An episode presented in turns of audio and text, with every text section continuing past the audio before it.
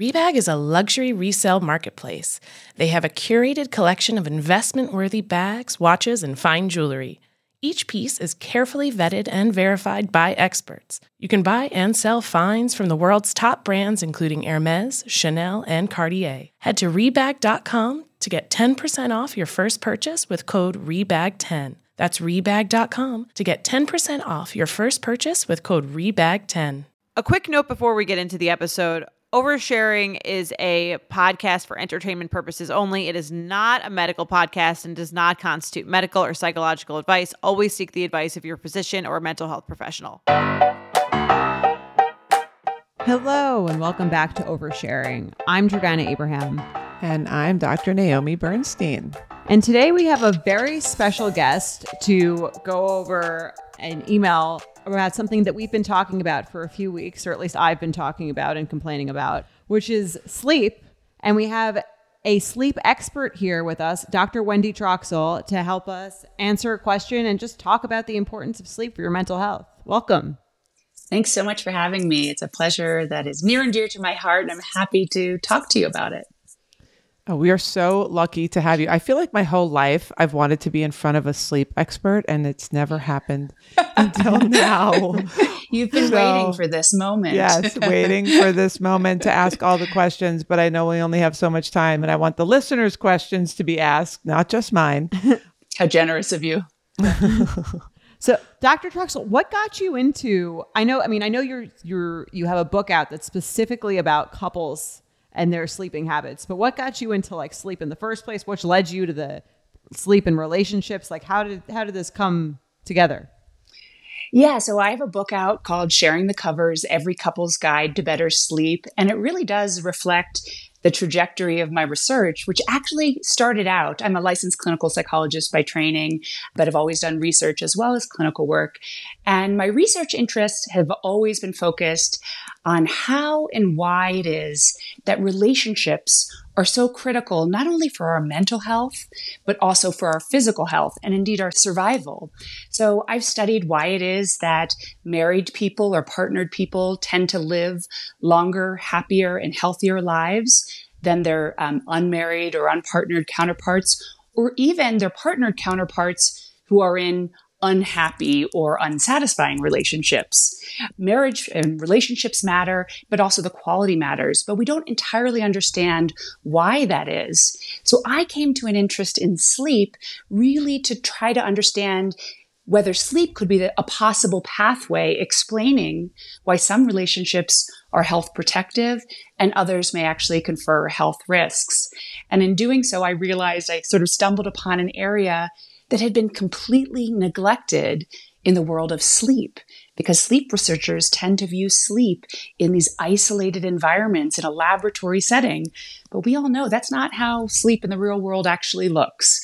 Right? Sleep in the real world is noisy, can be interrupted, and for many adults, it's shared with a bed partner. Yeah, I, I'm so fascinated about this idea, even on the trajectory. Like, I think a lot of people, we've always heard that story of like, oh, the friends whose parents don't even sleep in the same room kind of thing, and how that's like this shameful thing about their marriage and what does that mean for them. And I know that your book speaks a lot to that and how maybe kind of undoing some of that stigma behind what does it mean to sleep in the same room or not and how important is it that you share a bed with your partner versus getting good sleep right well that's a key sort of goal of my book uh, one of which was to share the science on what we actually know about the shared nature of sleep. Is there actually data to support this idea that, you know, there's this one size fits all sleeping strategy for all couples? Because that's sort of society's prescription. We tend to believe that there's,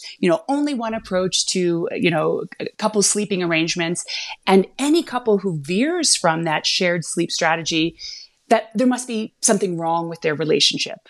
So, 1st mm-hmm. I want to actually cover the science about what we know about sleeping together versus not, how it's changed over the course of history, which it has dramatically. And what we know from the science is that there is not a one size sleeping strategy that's going to work for all couples. Another goal of the book was really to sort of flip the narrative, to start allowing couples to have open and honest conversations about what's working and what's not working in the bedroom when it comes to sleep and to start figuring out strategies that are going to work for that particular couple to do what's really the most important thing when it comes to the relationship, which is prioritizing and optimizing good sleep quality for both partners. Because what science clearly shows is that a well slept partner is a better partner. We're happier, healthier, better communicators, funnier, even more attractive when we get the sleep they need. So that's really how I want to start changing this conversation away from the shame and the stigma of societal prescriptions of how couples engage in this highly intimate behavior that happens to occupy about one third of our lives. Yes. Right. Which is crazy. I mean, we were even just talking about this a few weeks because I had had, I would say, three or four in a row restless, like unslept nights. And I was saying, I got on the, we, it was a Monday morning. We usually record these on Monday mornings. And got on, I was like, I'm feeling very irritable today. And, you know, Dr. Naomi is also a licensed clinical therapist. So we kind of like went through it. And, you know, sleep is just, like you were saying, so intensely tied to mood and productivity and just general feeling. Like I feel like I feel more depressed when I haven't slept well. Just, and there's uh, evidence to support yeah. that. We know that sleep loss not only increases irritability, it can also increase one's risk for clinical disorders like depression. And when it comes to interacting with your partner, unfortunately, our partners, as you all probably know, often bear the brunt of our, you know, bad behaviors and our, you know, mm-hmm. bad moods. And when we're sleep deprived, it basically makes us so emotionally raw. Um, and even three nights of restless nights of sleep can do it where you're just your your emotions are sort of constantly on edge you're you're you're just more vulnerable and you're more prone to snap at most likely right. your partner. So we also have shown that under compromised sleep quality conditions or when sleep deprived, people are more prone to conflict with their partner. And it's not just being prone to conflict, it's being prone to the types of behaviors in the midst of conflict that are most toxic for relationships. Uh, so, kind of hostile uh, types of really critical behaviors. You're more likely to lash out at your partner and you're less empathic as well when you're sleep deprived. So, you can't read your partner's emotions well and know, kind of, okay, it's time to step back. It's so interesting that we, you know, we talk a lot. Almost all of our emails are interpersonal emails, and we go through how to be a better partner, how to communicate better. But it's almost like first things first, let's be well slept. And then we can start to move up the rungs of like listening and communicating and being mindful. But the idea that, you know, we always talk about a lot, a lot of times with couples, and I have done a lot of couples work, I'm sort of like, you have to be invested in your partner's you know, being feeling fulfilled in their life, or you have to be invested in your partners wanting to have a healthy body and exercise. And there's this other layer of you have to be invested in your partner being well rested as part of being a good partner. Like I have to care about not just my sleep, but your sleep, or not just my well being, but your well being. So I'm interested to hear and to read about how that plays out when it's sort of, I think, uh, and we can get to the email, but in the email, yeah. it's kind of like people get very touchy of like you don't want to sleep with me that's offensive yeah. I, that's yeah. a rejection that feels mm-hmm. like instead of thinking well maybe prioritizing your sleep is going to end up bringing us closer. It's a we problem. It's a we issue. Right. And I love the way you phrase that is that, you know, sleep is truly foundational. And if we can start helping couples to view sleep collectively and how they do it is really their choice. And we can give strategies to help them find those, you know, best solutions for them as an individual couple. That's great. But it's this, the foundation of a healthy couple really starts how you sleep because everything else, you know, your ability to communicate, your emotions, your ability to, you know, hear your partner and respond empathically, that's all supported by healthy sleep. So if we can address this as a sort of relationship enhancing goal rather than a, you know, I'm struggling with sleep and it's all your fault. And mm-hmm. therefore, we're considering these solutions. It's really a we issue. And we're going to come to it together uh, to find a solution that is going to maximize our relationship because it matters that much to me. It's an investment that's that worthy of making because I care about you so much. Like that's how I approach it with couples. Totally. And I mean, to me, like I have so many friends. This is so, so funny because I feel like you hear the most stressful years of a marriage are when you just, you first have kids right? Yes. And that's because neither one of you were sleeping. And you just, I guess it, you think of it as coincidental in some ways, but like right. you don't think of that the sleep factor of it. Into like those are the most stressful years of your relationship with your significant other.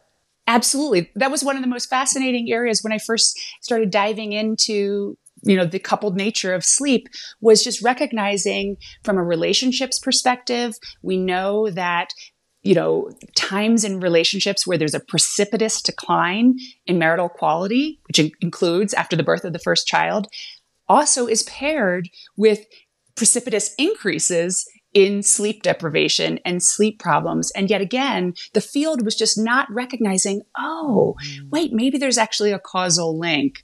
And I think even just helping couples to prepare and anticipate and label when you know this is not that you know just my partner behaving badly because he's become a jerk or that you know i'm becoming a jerk but you know i'm sleep deprived. And so can we give each other more grace by sometimes labeling um, you know some bad behaviors is not a permanent excuse but it could be related to the very known sort of temporal sleep deprivation that comes when you have a uh, when you have a baby. You know, we have a term for being, you know, hangry when you're hungry and angry. Mm-hmm. Well, we need, you know, slangry is when you're sleepy and angry. And sometimes like labeling that, that you know, can give couples a little bit of distance to say, okay, you know, this is not like a dispositional problem in my partner that's unsolvable but maybe one of us needs a nap or maybe we need some support.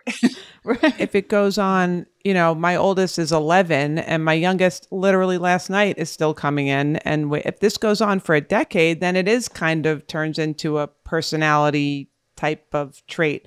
And I do think a lot of people neglect their sleep for years on end years on end and yeah so and that's why the dialogue around this that you know it's not just something to accept there's absolutely periods in a family's life and a couple's life where sleep problems are very prevalent. Um, and frankly, it, it's not just when they're newborns. You know, I have teenagers and, uh, you know, there's, you, they can keep you up at night too. Oh, um, sure. But there's also strategies. And actually, when couples start elevating sleep, to, you know, in conversations about sleep to a sort of a priority area in their relationship instead of this neglected thing that just we sort of are, are, reactive to, well, then you can start problem solving around it. You know, maybe you take turns if you have a infant waking up in the middle of the night. There's all sorts of strategies which I discuss in my book you know, across, you know, the many transitions in a family's uh, history. So what is this concept of, um, of sleep divorce that you, I know you've talked about in your TED Talks and, and also in your book? Like, can you explain, is that a, is that a recent thing or has that always been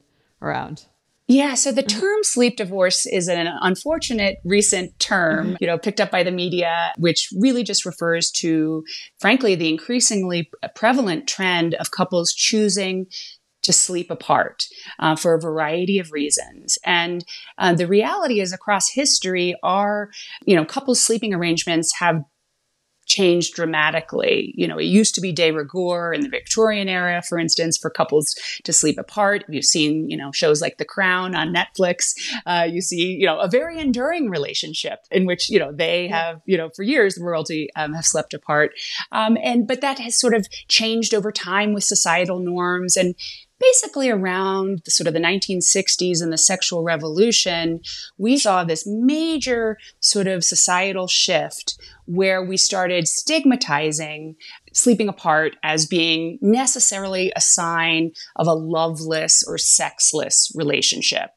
And in many ways, sort of those sort of beliefs and stigma carry forward to today Although we're starting to see some signs that that may be changing. I try to avoid using the term sleep divorce because it's such a, you know, word with such negative connotations. Right. Anytime you put the word divorce in the context of a relationship, that that doesn't feel good. It, you know, it really is a stigmatizing word. And, you know, many happy couples may choose to sleep apart, again, for a variety of reasons. What we need to do is help couples find the solution that's going to work best for them and move away from these societally prescribed sort of arrangements that everyone must sleep in one sleeping arrangement or else. And really instead, again, change the focus to how do we sleep, you know, better together or apart. And there's lots of strategies for all different couples, and it may change throughout a couple's history. So that's, you know, there's just not a one size fits all strategy. This show is sponsored by BetterHelp. I can't say how many times I've thought, I just wish I had one more hour in this day. I'd probably do a different thing with it every day. Some days I would probably call a friend, catch up. Other days I would take a long nap. But either way, an extra hour would always really help me out. A lot of us spend our lives wishing we had more time. The question is time for what? If time was unlimited, how would you use it? The best way to squeeze that special thing into your schedule is to know what's important to you and make it a priority. Therapy can help you find what matters to you so you can do more of it. I personally have been to therapy for many years and it has been so, so helpful, not only in prioritizing what I want, what I want to spend my time on, how I want to live, but also helping me optimize my relationships and use that time more wisely. Like, use that time to create better bonds with people, more intimate experiences. If you're thinking of starting therapy, give BetterHelp a try. It's entirely online, designed to be convenient, flexible, and suited to your schedule. Just fill out a brief questionnaire to get matched with a licensed therapist and switch therapists at any time for no additional charge. Learn to make time for what makes you happy with BetterHelp. Visit betterhelp.com slash overshare today to get 10% off your first month.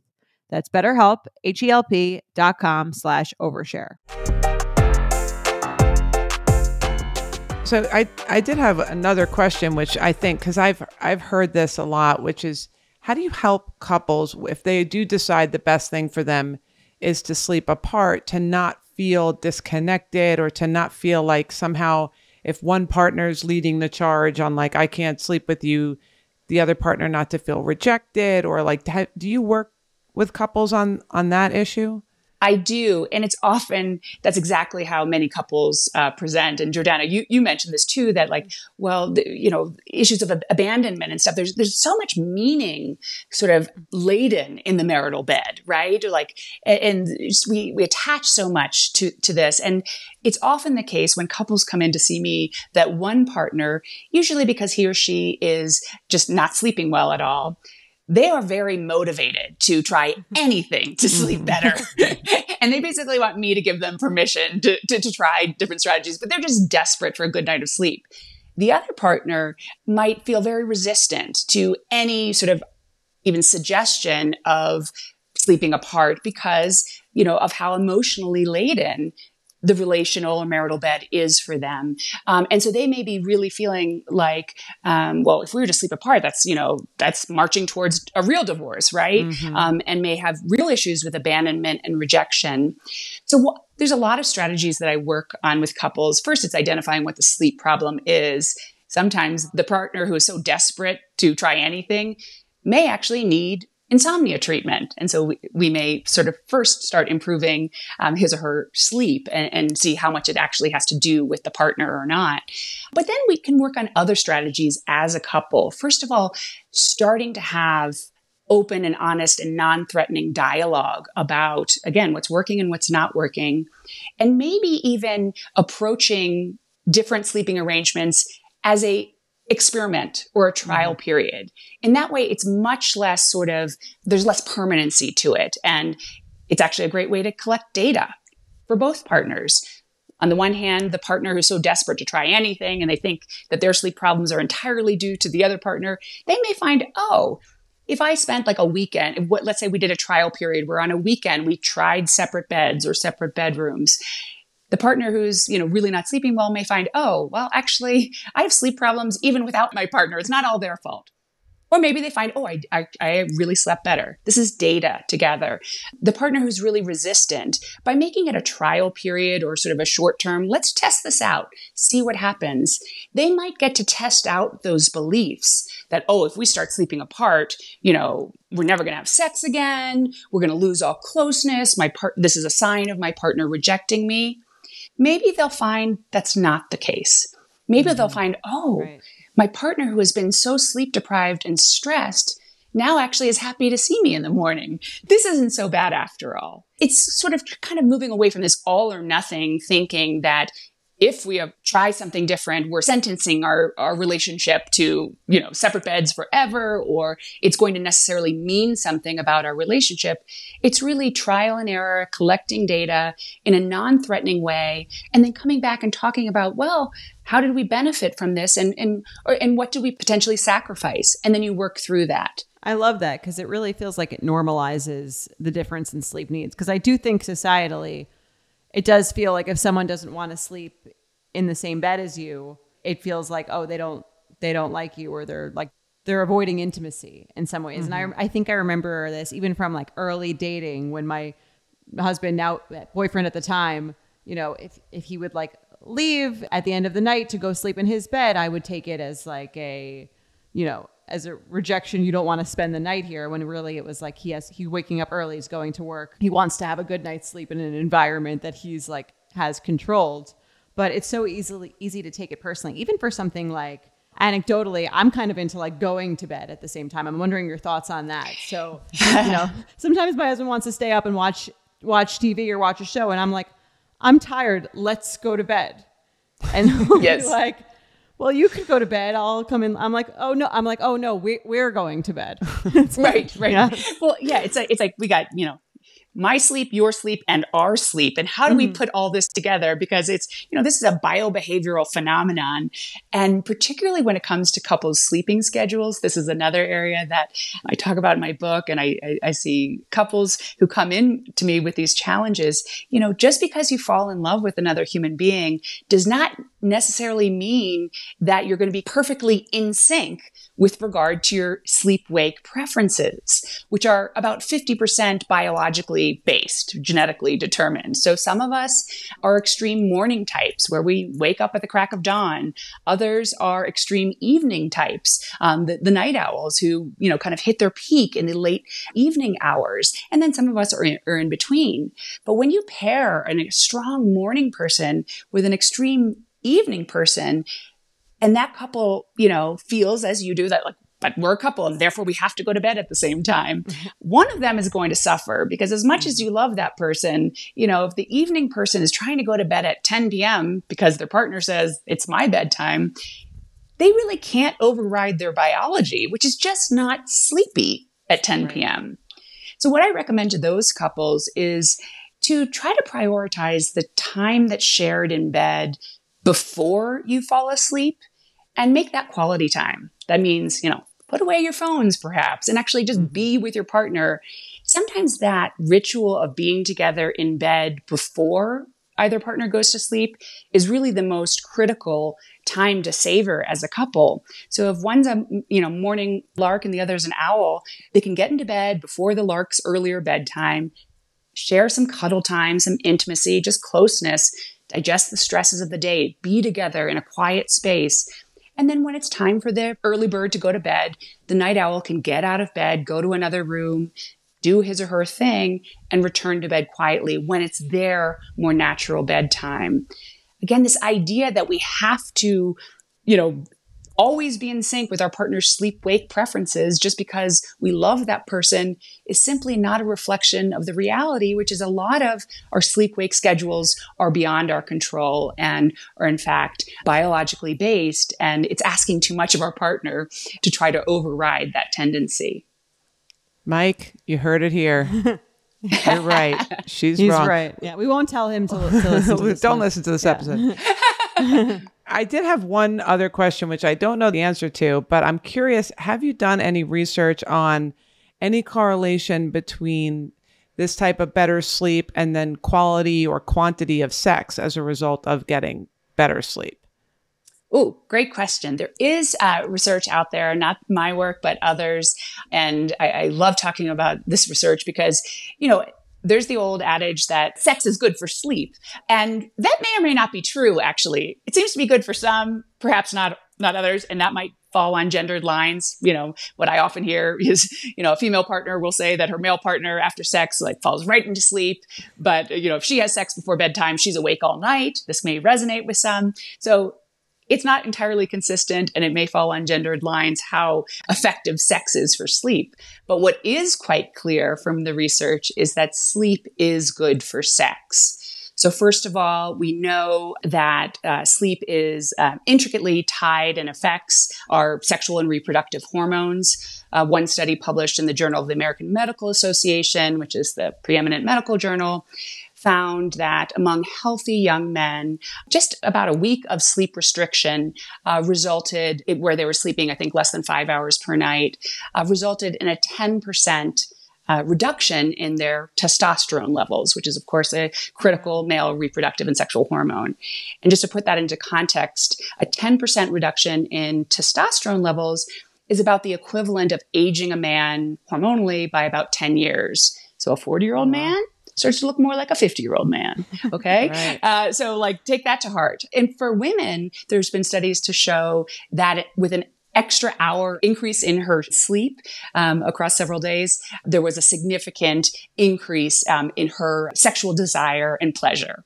So, you know, both from a hormonal perspective and from a pleasure perspective, uh, research does show that getting a good night's sleep is actually really beneficial for a, a couple's uh, sexual uh, relationship as well. Wow, this is probably that fact is probably super motivating for people to be like, okay, well, we if we do this, it's going to be better. Right. A lot of people feel like it's going to be worse. That's awesome. You feed the baby. yeah, exactly. If you want to have sex. There may be yes. benefits for us both. Again, sometimes knowing just how critical sleep is for all aspects of our relationship is, it can be motivating and it can put partners on the same page together to say, okay, this is, you know, mutually beneficial. How do we maximize sleep for both of us? And is, what do you feel like is the number one tip that changes people's sleep? Maybe that most people don't know about? In terms of sort of my number one sleep health strategy for yes. everyone to follow if you're going to do one thing, it's actually to set a consistent wake up time. Okay. Interestingly enough, it actually begins, a good night of sleep begins first thing when you wake up in the morning. And that's because our wake up time is really the single most important cue to set our internal biological clocks, otherwise known as our circadian rhythms. So if you lock in that regular wake up time, and better yet, pair it with some morning light exposure, you're mm-hmm. setting yourself up for sleep success by at least locking in those circadian rhythms which govern our sleep wake patterns. And then there's lots of other important tools as well. But if you're going to start with one thing, set that consistent wake up time. And that can make a big difference um, and actually set you up to be sleepy at the right time at night. Even on the weekends, right? That's the problem. Yes. Even on the weekends. So, you know, and I, you know, I'm a human being and I, you know, have a life myself. And I realize that if you wake up at 6 a.m. during the work week, maybe you need a little bit of latitude on the weekend. So I, I, I give a little leeway, but I, I say, you know, try to keep your weekend wake up time within two hours of your weekday bed uh, wake oh, up time. Doable. That seems doable. Li- yeah. Right? Okay. So baby steps and, I you know, and if you're really struggling with sleep, you have to be a little bit more rigid, but those are sort of some parameters. So you don't go sort of, you know, too extreme and sleep in so much that then really makes particularly Sunday nights, really hard to fall asleep well if you've slept in a lot. So if you kind of rein it in some, that's still better for your circadian rhythm, and it's more likely that you're going to adhere to that. Awesome. Yeah, that sounds like a great little tip. And I don't know that I want to know the answer to this, but we're a big napping family and I really love my naps. Is napping a good thing? Or what, what are your thoughts on Napping naps? is a really hot topic right now, and there's lots and lots of research coming out about it. I don't know if I want to hear what you have to say. It's, it, yeah, I mean, here's the deal: cultures around the world have napped and have it. You know, napping is a normal part of many cultures you know, for years and years and years throughout history, right? There are countries, you know, for which siesta culture is just, it's a part of their culture. And the, the research on sort of napping, is it good or bad, really depends on sort of where sort of the research takes place. And the bottom line is, how is the nap serving you? There are good naps and there are bad naps, right? And it also depends on why are you napping? If you're in a country where napping is really culturally normative, there's really no evidence that there's anything bad about taking naps. I think in our culture where naps aren't culturally normative, we have to look to why is that person napping? Are you napping because you're chronically sleep deprived? or your sleep is chronically compromised or because you have some you know sleep disorder or a partner you know thrashing about and snoring at night and keeping you awake at night if you're using naps on a chronic basis to compensate for chronic poor sleep at night then that's probably not so good for you because you really need to get to the root of the problem and start sleeping better at night during the primary sleep period on the other hand, if you're somebody who just loves a nap, feels refreshed. It doesn't disturb your nocturnal sleep. And you end up after the nap, hey, you're, if you're in that camp, then have at it. The basic rule for a healthy nap is keep it short and keep it earlier in the day. So later naps are not so good because they could interfere with your nighttime quality of sleep.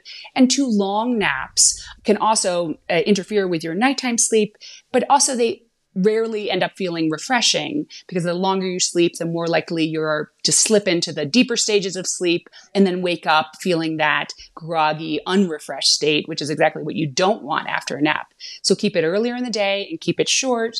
And do be mindful of the reason for the nap. If you're doing it proactively, it feels good to you, and you're not doing it to compromise for the fact that you're chronically sacrificing sleep at night or that your sleep is just very compromised, then I would say it's absolutely fine for you. What a relief. For you. Yes. You're good. Which is great because, and it's interesting that you say that because sometimes I kind of feel like I have to almost make up a reason why I want to, like, oh, it's because, you know, I got woken up in the middle of the night, or oh, it's because I didn't get enough sleep. And sometimes I just, I see it almost as like, you know, you have to like turn your phone off and back on every now and then to just Yeah. like reset. Yeah. Like sometimes that's what Yeah. it feels like. It's, it's a well, that's a great purpose of a nap as a reset button. And again, Right. as you just mentioned, isn't it interesting? I mean, you brought me on here to talk about, you know, in part like the stigma attached to couples sleeping arrangements. How interesting is it that, you know, there's so much stigma in multiple areas, including napping, you know, that we have in our society. And I think that really reflects our, our society's just really sort of somewhat tortured relationship with sleep, you know, that we've, you know, historically undermined the importance of sleep. We've, you know, patted people on the backs for being such hard chargers that they just don't need sleep. and All-nighters, now with yeah. an, yeah, now we know with an abundant amount of research that that's really a bad idea, that rather than being a sign of success and productivity and health, not sleeping enough can actually, you know, diminish productivity and march you to a premature death. Um, so like sleep is important, but we do have like these, you know, the societal stigma about sleep in so many domains, whether it be how couples sleep together or whether you need sleep or what it means if you're a napper. So I think we really need to bring sleep to the fore more and, and talk about, you know, why it really matters, which is that it is the foundation for not only our individual health and well-being, but also our relationship health. There is nothing better than feeling yourself, especially when your denim looks and feels good. That's why Lee is a staple in my wardrobe because everyone is an icon in their own right, and Lee makes denim so you can own your style and feel good about it. I got a few Lee pieces that I absolutely love. They've been a, wardrobe staple of mine ever since I got them. I just keep basically like switching between the two or three jeans that I got. Every time that I wash them, they get more comfortable and they get more fitted and more flattering to me. I love that they flatter every body type. They're timeless, so you can wear them at any point. I love that the jeans feel like comfortable yet flattering. I don't know how they do it. It's actually an art and they've mastered it. Lee's denim jacket is the one to reach for without fail, a classic. The Rider jean jacket is the OG, what every other brand has copied for decades. Denim trends come and go, but Lee is legendary for creating denim cuts that fit your body. Their spring collection is here, so get the freshest looks and cuts before anyone else. You can find your Lee fits by visiting lee.com. That's lee.com to shop spring looks now. I think this is all so important. It's something that people don't really think about or, or even talk about that often. And so I'm so glad that we got to talk about it on today's episode. I want to get into the email, but before that, I also know that for the listeners at home, you are also doing a, a contest, right? Yes. tell us a little bit about that. I know today's the last day to enter. Yeah. Oh, yes. Okay. Yeah. Well, it's, it's such a pleasure to talk about this. So, as I said, I'm a licensed clinical psychologist and I've been studying couples and sleep and treating couples with sleep problems for, you know, 20 years. And to be honest with you, I'm one person and I have a relatively limited practice. Well, I now have this great opportunity um, with this partnership with Mattress Firm to give some free consultations, sleep marriage consultations to some lucky couples who are struggling with sleep and who, you know, want to come to me as the expert to have some uh, one-on-one sessions where we really talk through and problem solve the various issues that they may be having. And again, the types of sleeping challenges that couples may face very dramatically. It's not just about snoring. Uh, there can be other issues as well. And, you know, I'm just thrilled to be able to participate in this contest um, and to be able to work with some couples to help them navigate these sometimes rocky waters and actually find some solutions that are going to optimize their sleep quality and also their relationship health. So it's a lot of fun. That's awesome. Where do, where do people go to enter this? This is a partnership with Mattress Firm. So correct me if I'm wrong. We'll take it out if I am. Can they win a free mattress as well as a cons- consultation? I think there was something in there. Yes, that, yes. Right? So yes. I, there is also an opportunity to win a free mattress. This is a partnership with Mattress Firm. So going to their website for the consultation with a sleep marriage consultant, which is me, it's going to be a lot of fun. And I'm, I'm looking forward to being able to help um, more couples as they navigate these issues, which, you know, we've just neglected for too long. That's awesome. So go to the Mattress Firm website if you want to enter that contest for you and your partner, get a sleep consultation with Dr. Troxel and a free mattress. It sounds amazing. Again, really in line with what we're talking about with just um, optimizing your sleep and optimizing your partner's sleep and caring about your partner's sleep. I think it's a great first step to be really committed to not just you getting good sleep, but your partner as well. And I think this email that we're about to read has a lot to do with that too. Um, do you want to read it, Dr. Naomi? Sure, I'll read this. I'm Cool. curious to hear what advice you give them. Hi, Dr. Naomi and Jordana. I'll jump right into a very long email. My boyfriend and I have been dating a year and we're planning to move in together later this year. I'm 35 and I've had a rough dating history before him. I had a lot of failed situationships and dated unavailable men. In therapy, I realized I had labeled myself as undateable. My current boyfriend is great and makes me feel very calm and loved, and we talk about marriage.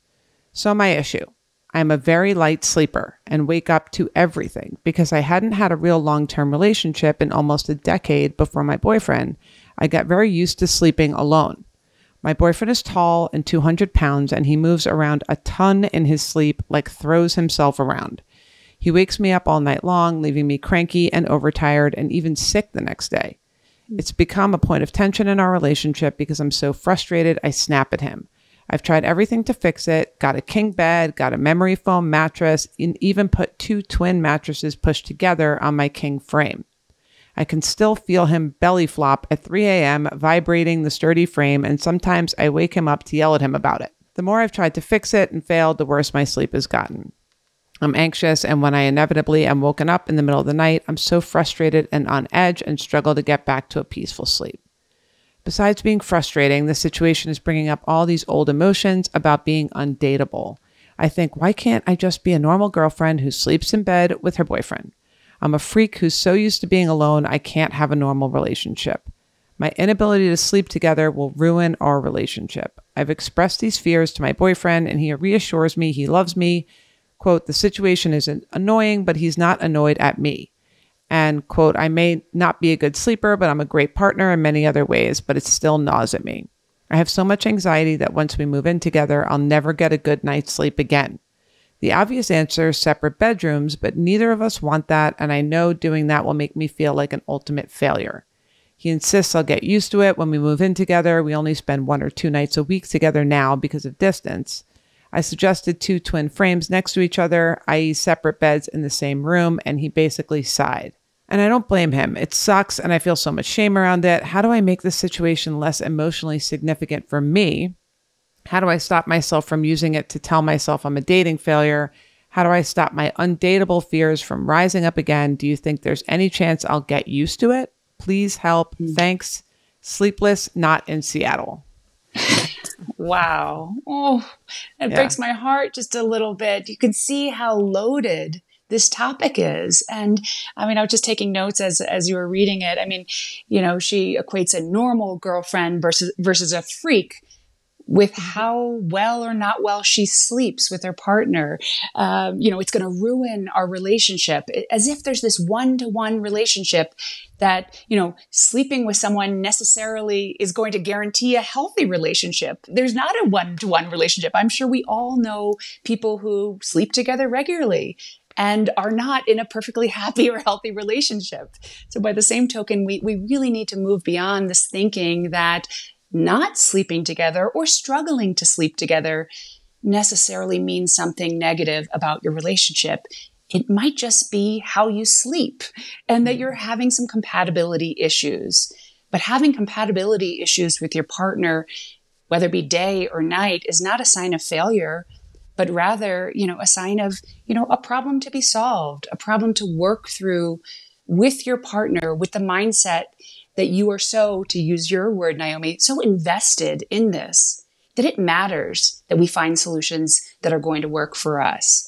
So first, you know, I think just what was so poignant about that email that I think is going to resonate with people is just like listen to that all or nothing and extremely socially stigmatizing language right. around like the most intimate of behaviors, right? You know, this is your choice. This is your sleep. It's the foundation of so much of our health and functioning and well being. Why are we letting society make these decisions for us and make us feel bad if we make a choice that doesn't follow sort of what everybody else is doing? Especially because, like, sleeping or, you know, in the bedroom is the place that no one else really should be in like that's yeah. the most private place in Step your home. Step out. right. right. And yet we allow society in when we allow these judgments that we put on ourselves that are really societally based. They have no place in the bedroom, right? There are lots of paths to a healthy relationship. And I think if you reflect on your relationship and, you know, other sort of issues where you would let, you know, societal norms completely dictate how you and your partner behave, you know, we're a little bit more resilient in other ways. But when it comes to sleep, it's like, oh, whatever society says, like, they're right. And what I'm feeling has got to be wrong. But sort of having some sort of internal sense and working with your partner on this most intimate of issues is so critical the other thing that I thought was so important um, in terms of what to work through um, in this particular couple, as she said that um, she wants to make this less emotionally significant, and I think that mm-hmm. that's absolutely true.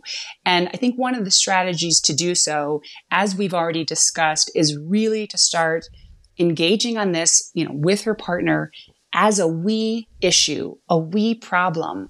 And sometimes coming at it from a, you know, perspective of, I'm just not sleeping well. And you know, when I'm not sleeping well, I am so irritable and I feel really bad. You know, that happened, you know, this morning when I lashed out at you. I don't think I would have done that if I had slept well. What can we do together to work on this? Because I notice that when I'm not sleeping well, I'm not treating you the way I want to as a partner. So that's one strategy of sort of using I statements, focusing on what both partners can get out of finding a solution and not jumping to the solution. Separate beds or separate bedrooms may not be the answer for this couple. It sounds like they've tried a lot. I think using some humor. I mean, as she had in, in her letter, I mean, she's got this, you know, big guy in her bed who thrashes around a lot. He probably, maybe he has some insight to that. I think being a little bit lighter about it and really focusing on, well, this is not about, this doesn't have to say something about us and how we interact as human beings and as partners, but really just, you know, when I'm not sleeping well, I can't be the partner to you that I want to be. So using those I statements, using some humor, putting them both on the same page about, you know, reflecting on, oh, how, do you, you know, how do you feel when you're not sleeping well? You know, th- there can be some common grounds. They know, like, she's not making this up, that it doesn't feel well when you're not sleeping well. And then really timing this conversation well, too right? So right. avoiding having this type of conversation in the middle of the night, in the midst of a sleepless yes. night, when you're only likely to lash out and, you know, right. punch your partner or elbow him, to really reflect on this, as with all difficult conversations among couples, timing is critical and doing it at a time when you ideally both have you know, slept a decent amount is a really good idea. And then maybe approaching it from a can we try this and collect some data like i was talking about earlier? Like let's put all the options on the table um, including trying the you know single beds put together equals a king size bed. What would it be like if we would try that? And you know what are our concerns? You can even talk through the experiment as well as doing some in vivo experiments depending on you know what, what actual beds you have. But like what's actually the concern beyond behind that when he sighed yes. when she right. made that. Well, let's unpack that. What is the sigh about? Does that reflect his underlying concern that, oh my gosh, if we start sleeping apart, that's going to be like my grandparents and they never had sex and therefore we're never going to have sex. Let's unpack this and really identify these very extreme beliefs that might be sort of creating this, you know, emotional load. And, and, let's unpack it and really identify, okay, is this based in reality or perhaps not? Or how might we problem solve? How could we ensure if the fear is that we're going to lose intimacy, that I'm going to feel abandoned? Well, let's, let, let's make sure that we're, you know, scheduling time for sex, for instance, or making sure that we have that critical time right before we fall asleep or first thing in the morning for some cuddle time. Sometimes just by opening that dialogue, and identifying what's the underlying fear, couples can come up with a solution. I love that because I think some, and for this listener, it turns into this idea of like clinging to this symbol of intimacy. I don't know how to say it, but like clinging to the symbol of intimacy and forsaking right. real intimacy. Exactly. You know, so you yeah. can instead of okay, sleeping together is a symbol of intimacy, but if she leads with, I want to be intimate, I'm attracted to you, I want to make time for sex, I envision this, I envision waking up and coming into the bed with you and, you know, maybe having sex first thing before I get dressed, or these are the ways that, and making it kind of like fun and interesting and exciting to try something new, maintaining intimacy instead of just this thing that's supposed to symbolize intimacy. Exactly. You're right. It's maintaining the symbol of intimacy at the expense of yes. actually doing something that could enhance your intimacy. Um, as we talked about that, you know, sleep is mm-hmm. very so critical, you know, for for sexual activity and sexual pleasure. And so again, maybe like let's stack up the list of, you know, what are the benefits of us both sleeping well for our relationship and what are the costs? And sort of evaluating that and how can we balance again the costs and really honoring and respecting, you know, his concerns. And it sounds like, you know, she has a lot of concerns too about what this would mean, it, you know, kind of moving through this idea that's, you know, sleeping apart or considering some other sleeping arrangement is necessarily a failure in the relationship. How do we unpack that and really say, you know, turn that on its head aren't you actually striving to maximize your relationship by supporting sleep, which is the very foundation of healthy relationships and healthy well being? So I think we really just need to, to kind of turn the conversation on its head as a pro relationship activity yes. rather than something that is forsaking your needs for mine or forsaking the relationship for, you know, my frivolous need for sleep when it's just right. not frivolous. Totally agree. Yeah. It seems like um, I think we've, we've talked to another different expert on like MDMA therapy or something. And this seems to be like an entirely ego based problem because you know mm-hmm. if you mm-hmm. take the ego out of it and with a meaning behind it, it really becomes almost like a mechanical, like physical issue as opposed to a like mental issue. It is, except that like sleep that's why it's one of the things sleep is so fascinating it, it, there is sort of this mechanical issue and yet sleep is intricately tied with our relationships and it does speak to our sort of basic vulnerability as humans. And so mm-hmm. it's no accident that first of all that i find you know that i'm in this field in the first place but like her words themselves speak to this just close connection between you know our deepest vulnerability in the context of our relationships and our deepest vulnerability in sleep. Like they are connected. And it's i think partly because sleep itself is a vulnerable state to be in. Uh, you know you're lying down you're semi-conscious you're vulnerable to potential threats from the environment at least in an evolutionary perspective. Right. and we as human beings we derive our sense of safety and security from our social connections. So i think we're really hardwired sort of to see the social embeddedness of sleep. And so while I think the psychological need for closeness at night is very real and I think is partly hardwired, sometimes it's in conflict with sort of the mechanics. Mm-hmm. um, and the physical aspect. And, and again, it's okay. And I think like giving couples permission to realize, oh, I might have this sort of psychological need or want, but it's not working with sort of the mechanics of the situation, which is I'm frankly just not sleeping well. And so like that's when you have to sort of, you know, really balance sort of like what are we getting out of this and recognizing that psychological need, how do you serve that psychological need for closeness and security, which is particularly salient at night, but also acknowledge, well, but if we're not sleeping well, that's definitely not serving the relationship. Totally. I mean, that leads me to the whole question of like sleeping with kids. Maybe that'll be chapter two. Oh, you're going to have to bring me back for a come long back on for, for, for, that. one. But I'm, uh, you know, obviously the whole like vulnerability at night and safety and but I'm not sleeping. But, you know, so yeah, maybe we'll have you back for that one. But this, I mean, this whole thing is so fascinating and just something that I personally, even as a psychologist, haven't really thought about in terms of relationship quality that much. So I'm so thankful that we got to have you on here to, to do this. Well, it's my absolute pleasure. Thank you so much for coming on. Where can they find you if they want uh, more? Where can they find the book? everything. Sure, yeah. yeah. So again, thank you so much. Um, it's just been a pleasure to talk to you both. My book again is called Sharing the Covers: Every Couple's Guide to Better Sleep. I have a website, wendytroxel.com. I'm also on Twitter, Wendy Troxel. And again, for those couples who might be struggling as your listener was and, and wrote that so beautiful letter.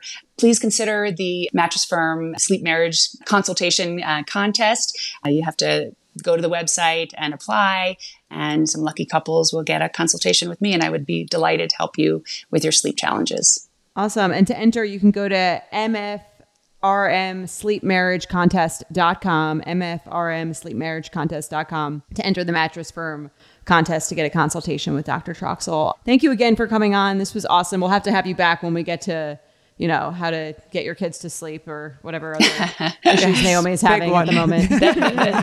we can go deep on that one. All right, let's do it. Thanks so much. And we'll be right back with some intentions. Have you ever felt that fast fashion ick, but can't always afford the super high end stuff? I have a solution for you Nuuly. Nuuly has everything you need to bring your closet up to speed for the season without breaking the bank. Free your closet of impulse purchases and skip the buyer's remorse by renting instead. Nuuly has a subscription clothing rental service. For just $98 a month, you get your choice of any six styles each month. You choose whatever you want to rent for whatever you have going on. It's totally up to you. Access to thousands of styles from more than 400 brands. There's no fees, late fees, damage fees, or fees to pause or cancel. So it's no big deal if you lose a button, spill something, or you just need to take a break. They also have inclusive sizing up to 5X as well as petite and maternity. Get fast free shipping and returns and professional cleaning in Nuuly state of the art laundering facility. No laundry for you to worry about. And you always have the option to buy what you love for sometimes up to 75% off. Nuuly is a great value at $98 a month for any six styles. But right now, you can get $20 off your first month of Nuuly when you sign up with the code OVERSHARING20. Just go to N-U-U-L-Y.com, that's Nuuly with two U's, and enter the code OVERSHARING20 and sign up to get $20 off your first month. That's N-U-U-L-Y.com, Nuuly with two U's, with code OVERSHARING20. Nuuly subscription clothing rental. Change your clothes. Dreaming of a better sleep? Tossing and turning is not your destiny. And Olly is here to help. Olly invites you to sink into sweet, sweet slumber to improve your mental and physical health and overall wellness. More than just melatonin, Olly's ingredients help you unwind your mind for a delightfully dreamy drift off. Sleep is on the way at Olly.com. That's O L L Y.com.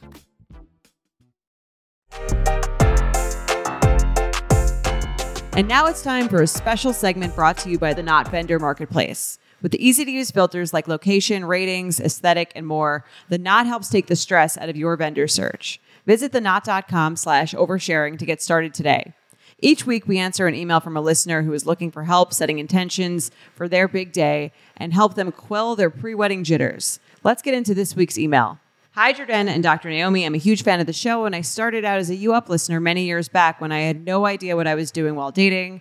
It has been great to have been, had the chance to evolve alongside Betches and both of these shows, as I am now writing in for an intention regarding my engagement. Growth.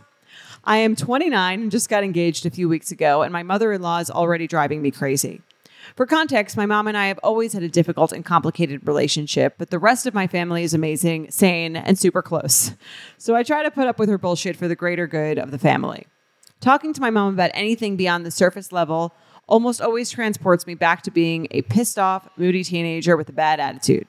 This ends up upsetting me more as acting this way is not in alignment with the happy and positive person that I usually am. For this reason, including my mom in the more personal aspects of my life is often avoided. My mom is thrilled that I'm getting married and has already called me many times to monologue about venues and guest lists and wedding dresses. I told her right off the bat that we are waiting at least two years before having a wedding, but that has not stopped her. I even lightheartedly reminded her that she shouldn't get too carried away, as everyone in the family jokes about how unconventional and non traditional I am, and how my wedding planning style will be no different. I find myself becoming so anxious and irritable when my mom brings up wedding plans, despite the fact that I've effortlessly and excitedly talked about wedding stuff with my friends and other family members without a problem. I'm happy that she is so excited for me, and I don't want to take that away from her, but I know that this is going to become a vehicle for control in the future, and it's only going to get messier and messier. What is an intention I can set for remaining positive and engaged while discussing these topics with my mother and not letting past resentments put a dark cloud of anxiety and teenage attitude over what should be a happy conversation? And how can I stop myself from spiraling when I think about how much worse it's going to get once there are more concrete plans being made? If I can't even handle her texting me about dresses, how am I going to feel when I'm actually dress shopping and she insists on coming, asserting her unwanted opinion on what I've chosen? Mommy's little betch. All right. This, I I can totally get this. Uh, uh, she doesn't say much about what has gone on between her and her mom that makes this relationship difficult. So it's a little bit harder to understand what exactly she's worried about. I think just her mother's opinion like annoys her generally. Yeah. I think there was also something in there that I was getting that like maybe she just feels like her mom doesn't really uh, know or understand her. Mm-hmm. And I think that dates back to maybe this like teenage angst. And she's talking about how like the rest of her friends and family would call her like untraditional or unconventional and maybe a little bit alternative. And it probably brings back this sense of maybe her teenage years when her mom maybe wanted her to act a certain. This is again me sort of guessing, but Right. it seemed like there were some hints into something in her teenage years where she felt like her mom wanted something done her way and didn't understand her. It sounds like the t- eh, the classic teenage angsty trope of like you don't understand me. Right, right, right, right. And maybe it's overflowing into this thing where maybe she still has a sense of like her mom wants her to be a certain way and doesn't fully get her. It's just what something I was assuming. I can see that. I can see how, how you would get to that. And I do think there's a piece of this that sounds like that. Like she sort of doesn't want to hear her opinion because it sounds like perhaps her opinion doesn't take the listener's opinion into account or, or identity or that type of thing. So I can definitely see that. I guess the question for her is how do I? It sounds like what she's trying to do is chill out and be nicer to her mom and not get so triggered and worked up by what's going on. Like it's this isn't this doesn't sound like a boundary setting email. This sounds more like um I want to like kind of be able to relax into this. Um Right. It sounds like my mom, I'm always, my mom is always, everything my mom says is always annoying me. How do I not become a person who's like, and I can understand this too. It's like, how do I not be that person who's like yelling at their mom? Yes. And you know, you know, there's always that thing where it's like when people see you yelling at your mom, that you always look like the crazy one, yeah. and your mom always looks like she's just being sweet and offering to do something, and only you, only you know why. Like the thing that she's doing is really annoying. Yes, that's exactly I think what this you hit the nail on the head. This that's what's happening here. There's like some deeper issue and it might be exactly what you said. My mother doesn't see me, she doesn't know me, she doesn't get me. She, you know, we're not connecting, trying to lead me in a direction and maybe this is part of it too.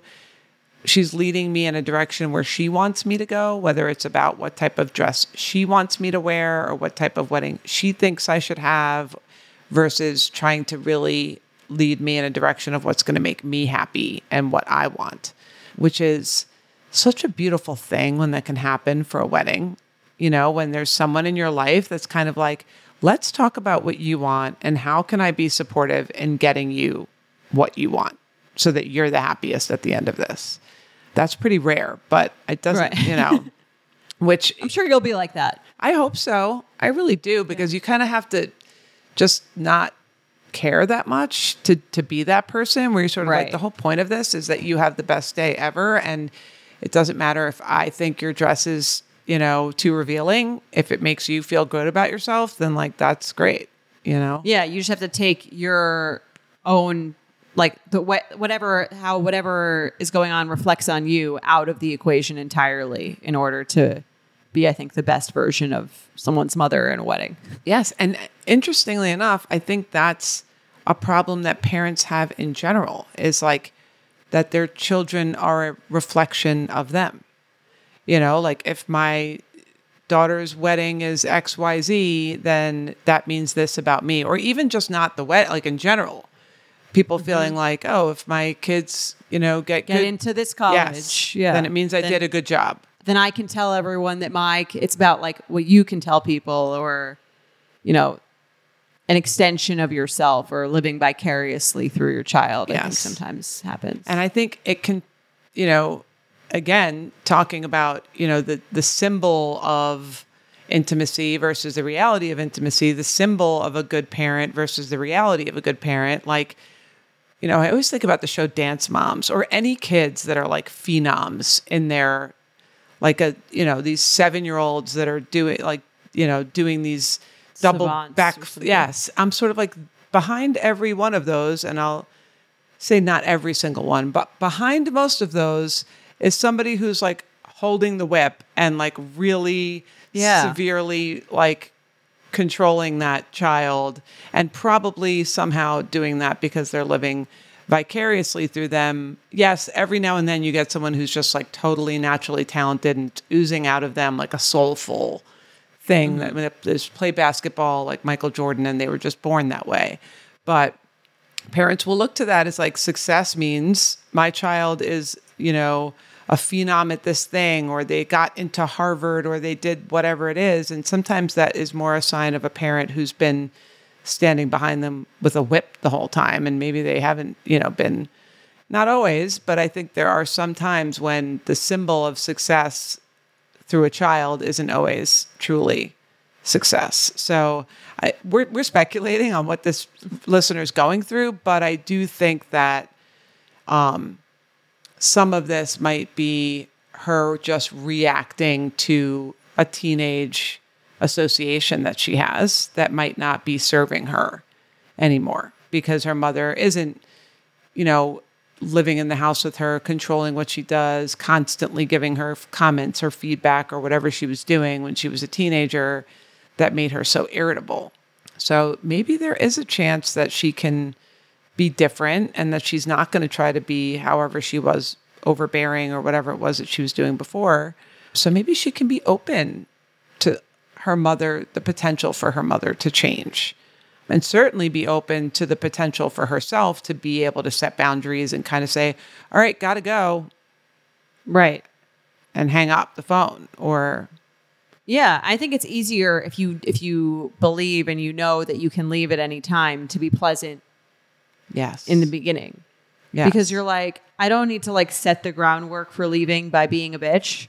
Like I can I can just come into this really happy and then maybe they won't be annoying. And if they are, I can just like exactly like you said, say, I've got to run by Yeah. before you start like being whiny or annoying. Right. And I think she's probably reacting to, again, we I always talk about like in your body, there's something happening in her body when she hears her mother's voice on the phone that's like triggering this, you know, memory or situation that occurred earlier in her life. And if we can kind of rewire that reaction, whereas at that time she didn't have an escape and now she does, I think she'll be able to calmly kind of be like, all right, I'm just going to go into this positive. Maybe she'll give me a nice suggestion, or maybe I'll be able to say, you know what, that's not really my style. I'll send you some stuff on Pinterest that I like. That is my style. And we can go from there. Or maybe she can just try a new way of communicating with her mother and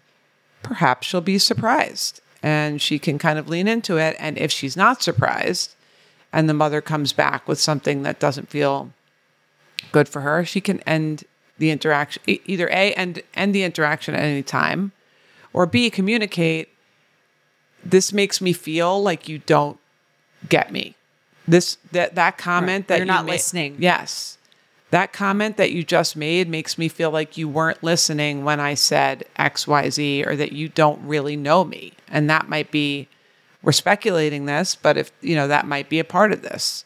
You know, it's like the teenage girl that goes shopping with the mom and they're like, oh, why don't you get this? And it's like, did you, have you ever seen me wear something like that ever? Like, are you, are you looking? Are you watching? Like, do you see me at all? Or you just want me to be a mini version of you?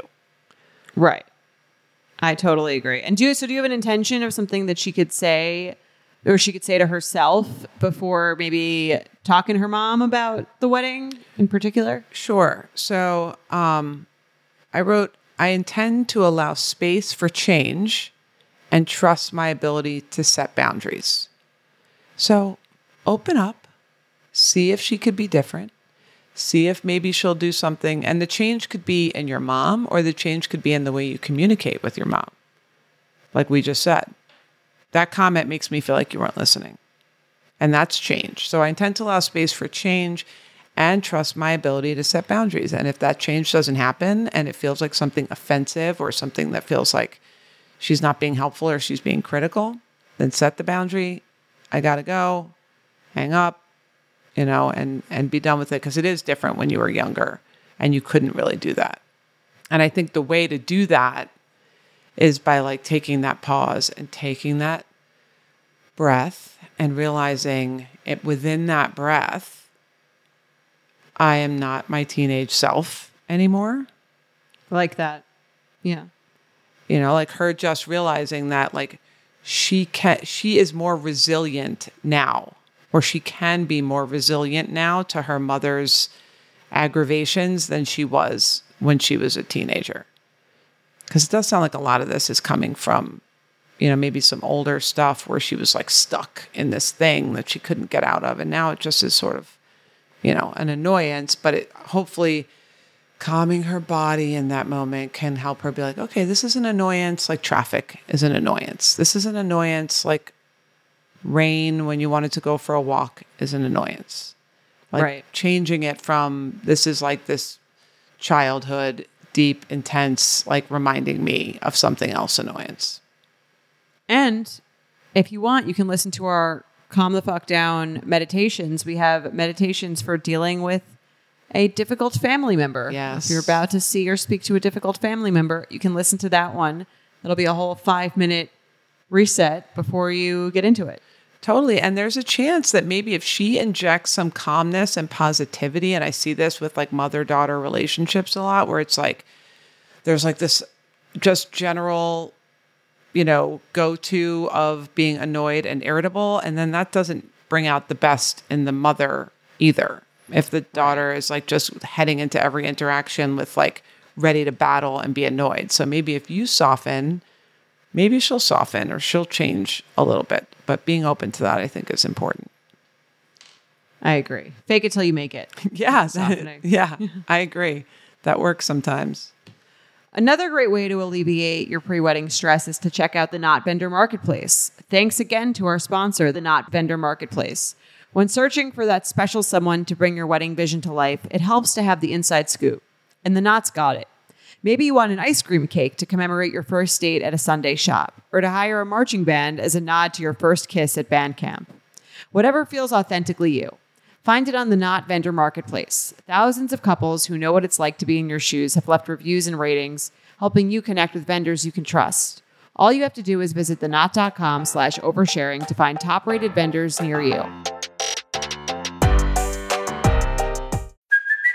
Hey, it's Kaley Cuoco for Priceline. Ready to go to your happy place for a happy price? Well, why didn't you say so? Just download the Priceline app right now and save up to 60% on hotels. So, whether it's Cousin Kevin's Kazoo concert in Kansas City, go Kevin, or Becky's Bachelorette Bash in Bermuda, you never have to miss a trip ever again. So, download the Priceline app today. Your savings are waiting. Go to your happy place for a happy price. Go to your happy happy price, Priceline. This episode is brought to you by Bumble.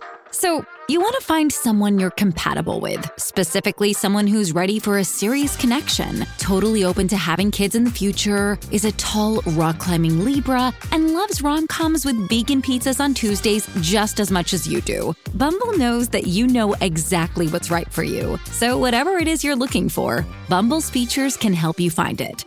Date now on Bumble.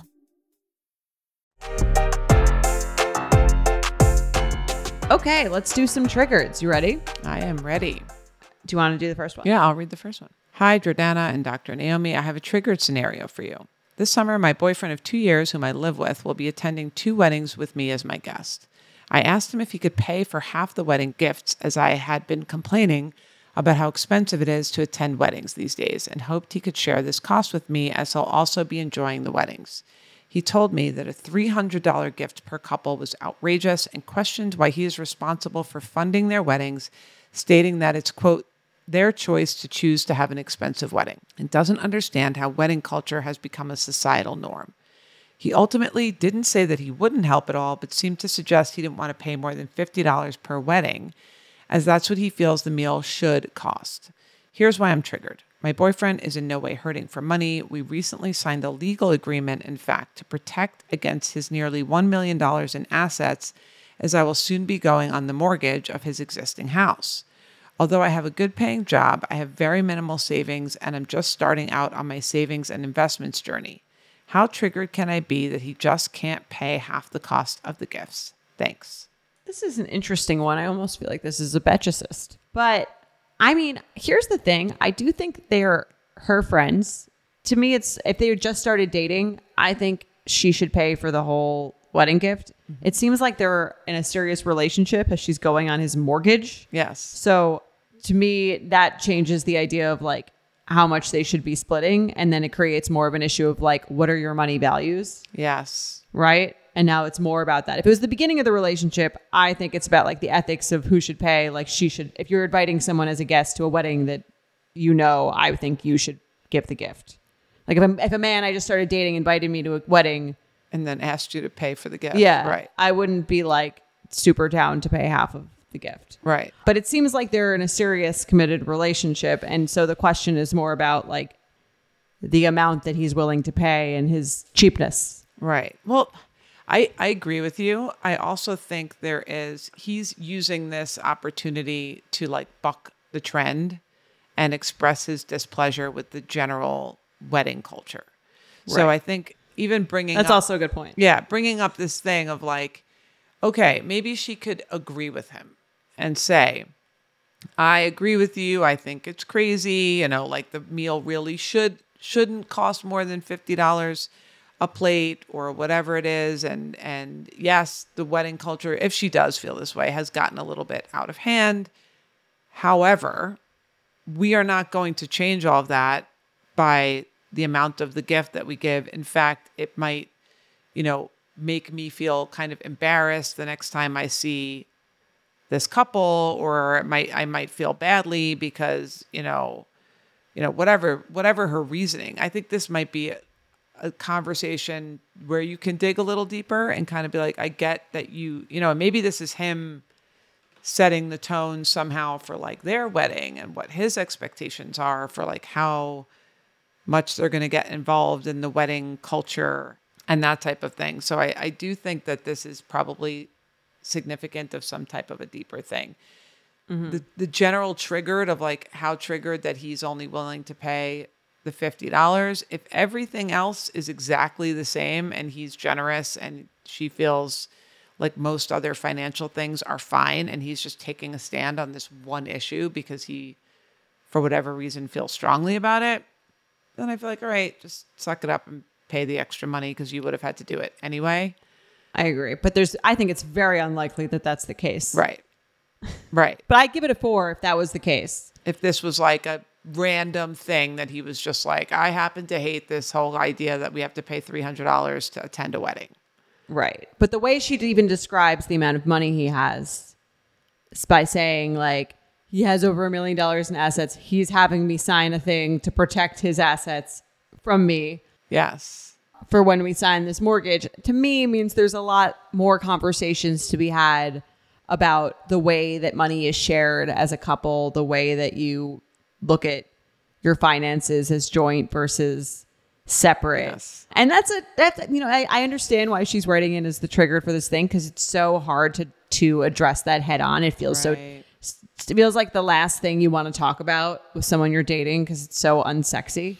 But if if they are if she is going on a mortgage with him, I think that this is probably she should she could use this as a segue into a conversation about how they see money and how they see sharing Yes. things. And I Yes. would I would look into that Yes, for her. totally. And I, you know, I'm not that knowledgeable about this, but it is sort of interesting given what you're saying that she's going on the. She says she's going on the mortgage. She doesn't say she's going on the house, which is interesting. It's like she's going on the portion where you have to pay for the house, Pay. but not the actual house. I don't know if that was just omitted or what the deal is with that, but I definitely think that you're right this probably begs a conversation one about weddings wedding culture that whole why he feels so strongly about that particular issue. And two what are we doing with finances going forward? Is it like mine is mine yours is yours? And if that's how it is then she's got to kind of if she's agreeing to that then yeah she's mm-hmm. paying for the gift. Yeah, I think I'm sorry, dear writer, but your problems are a lot bigger than this triggered, I think. Yeah, just at least worth a, a serious conversation because I do think if he's just protecting everything and sort of like, and that's okay if that's how if they agree to that, Right. But I definitely think that if that's what it's going to be, then yeah, you you've got to t- take these things on your own, despite how much money he has. So, I, Right. all these little things kind of pop up for a reason. I that being said, if he has way more money than her and they're going to the wedding together and she asked him for help and he's not helping her, I could see that feeling triggering. So I don't know. Maybe I'd give this like a Right. five, four. Okay, that's fair. I give it a yeah. I give it a I give it a four. I think I agree. If like he's make it's annoying that he's making it about like society. I hate when people do that. It's like just say that you're like you don't feel like paying this much money. Right. I could almost respect it. More. don't make it about like the principle of the matter. Right. Right. Well, I'm curious if it really is or not. If he's generous in general, I don't think she really said that. Although he, Something tells me like Yeah. probably not. yeah. Good luck with that. Yeah, let's do another one. Hi, ladies. I wanted to share a triggered scenario with you and see what you think. My boyfriend and I went on a weekend trip with my friend and her boyfriend. We had a campfire in the backyard of our Airbnb one evening. My friend went inside, came back out, and said, Who left poop stains in the toilet? while laughing. I'm sure we all knew I was the one who went inside before her, and both guys said it wasn't them. Uh. I didn't say anything, and we all kind of laughed it off. So, yes, it was me. Maybe I'm a disgusting for not hunting down something to clean it up or being worried about it, but I didn't expect anyone to pay that much attention. I never said anything to my friend, but that call out didn't feel good. Sincerely, dropping logs at the fire. this is a nice, lighthearted one to Yeah, uh, this end the episode. This is funny. In my house, I always come out and I say, the duty fairy came. I mean, granted, Not naming names. I have small children, but um, I feel like for kids, it's less embarrassing. It's Yes. less, it's almost like funny for kids. But I think if you said that like Yeah, in and- front of Jeff and like four guests, I think like totally. And it's like kind of a romantic night of two couples around the fire. It's Right. not like, you know, I could totally see that's kind of, she feels like it's ruining the vibe, you know, like they're having like a fun, sexy, like campfire night. And it's just like, oh, yeah, yeah, that is embarrassing. what, what do you give this? I think I'd give it like a six and a half, six point five. Yeah. I mean, look, I'm married for, you know, almost 15 years and I'd still probably be embarrassed by this comment. Yeah, I mean it's just not. in front of think- another couple. If, Right. if they were alone together, It would be fun. It, maybe she thought it was one of the guys. right? In which case, it's almost less embarrassing. I think if it's right? Your, or if she thought it was her own husband. Right. or something. Yeah, I guess we could give her the benefit of the doubt and say maybe that's what she thought. But yeah, I would have been embarrassed. Would you would you call that out if you were on like No a way. couples trip? No way. no way. That's just not necessary. I mean, with my kids in my own house and like the privacy of our own house, it's funny. Right. But like with another To a friend, Yeah. yeah. I would agree. I think just if we call triggering like that that sensory thing that comes over you where you're like, oh my God, I just got like a chest pang as I'm sitting here and everyone's like looking at me and I know that it's me and I have to kind of like now uh, do I fess up? Like do I right. And she was just kind of, sounds like she kind of froze and just didn't say anything, which is probably what I would do too. Totally. Like, do, are we going to just stare at each other till someone figures this Right. out, or are we going to move on? I mean, what's she Um, gonna say? Like, not me. that sounds worse. right. This is funny, but yeah, I I would have. I definitely feel like it's triggering. I would agree. I like your score. It's like seven's extremely triggering, and I don't think Yeah. it's like to that point because it's amongst friends and it's like it's embarrassing though. a, yeah. a poo. But five feels like too low, so I'll go with six. All right. We'll keep it at a six then. we'll get rid of the half point. this was fun.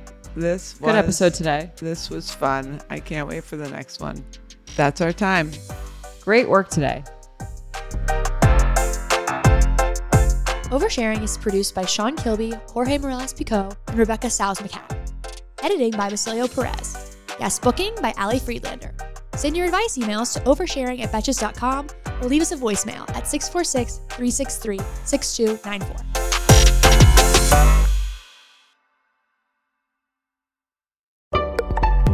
Betches.